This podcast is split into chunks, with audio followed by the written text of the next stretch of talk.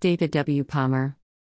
Romans 15:19 KJV, through mighty signs and wonders, by the power of the Spirit of God, so that from Jerusalem, and round about unto Illyricum, I have fully preached the gospel of Christ.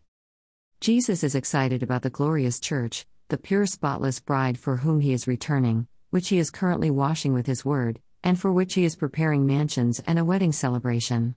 The bride also has a responsibility, she gets herself ready for the wedding. Revelation 19:7.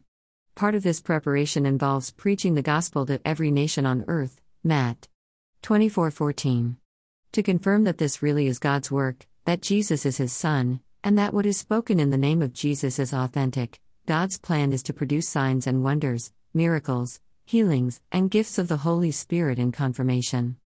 Acts 10:38 CSB God anointed Jesus of Nazareth with the Holy Spirit and with power. He went about doing good and healing all who were under the tyranny of the devil, because God was with him.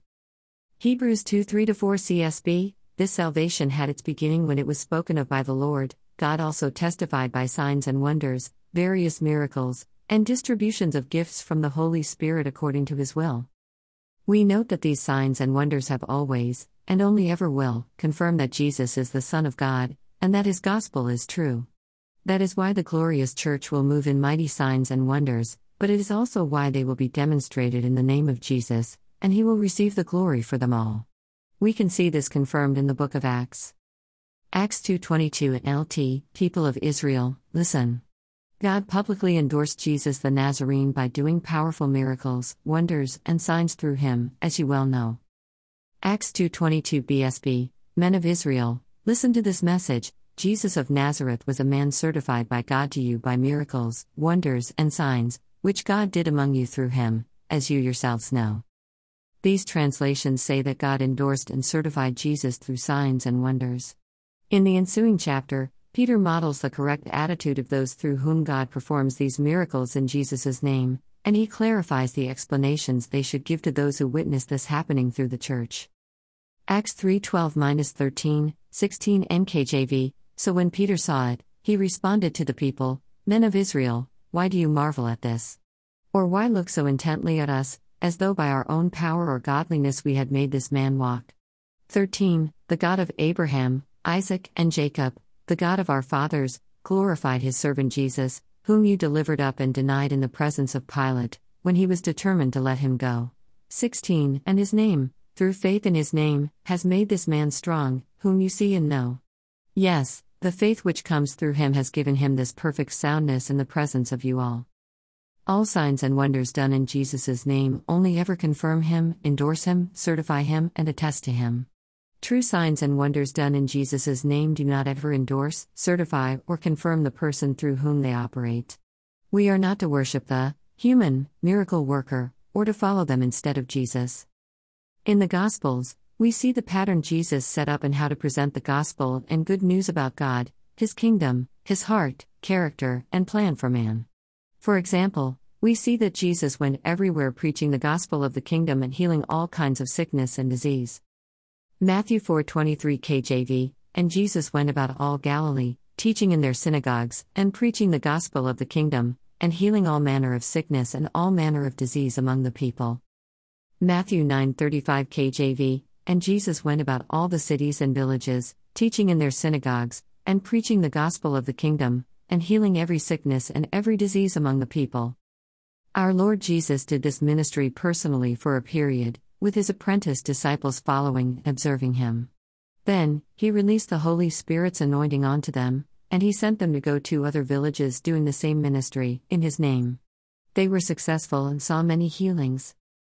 Luke 9 6 KJV, and they departed, and went through the towns, preaching the gospel, and healing everywhere.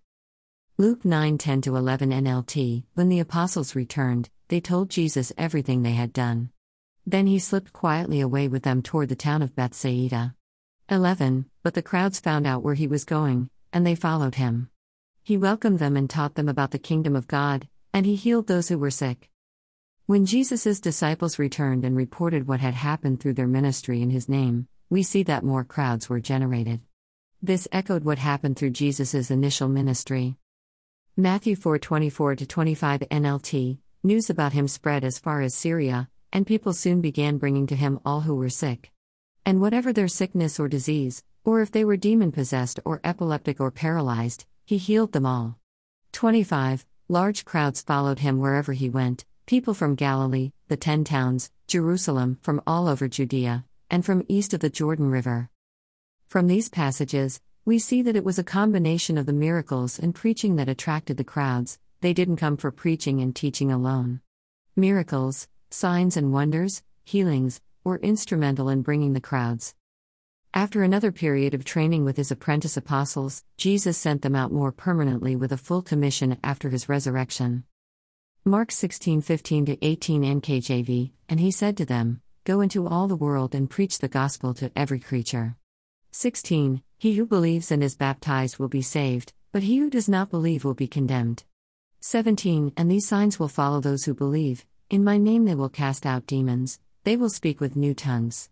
18 They will take up serpents, and if they drink anything deadly, it will by no means hurt them, they will lay hands on the sick, and they will recover.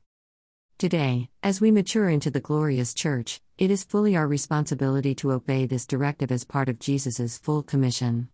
He wants us to preach his complete gospel, not just in part, but the full gospel of Jesus' death, burial, resurrection, and commission. This can be done in no other way than in the confirmation of signs and wonders. We see this operating in the early church. Mark 16:20 NLT, and the disciples went everywhere and preached, and the Lord worked through them, confirming what they said by many miraculous signs.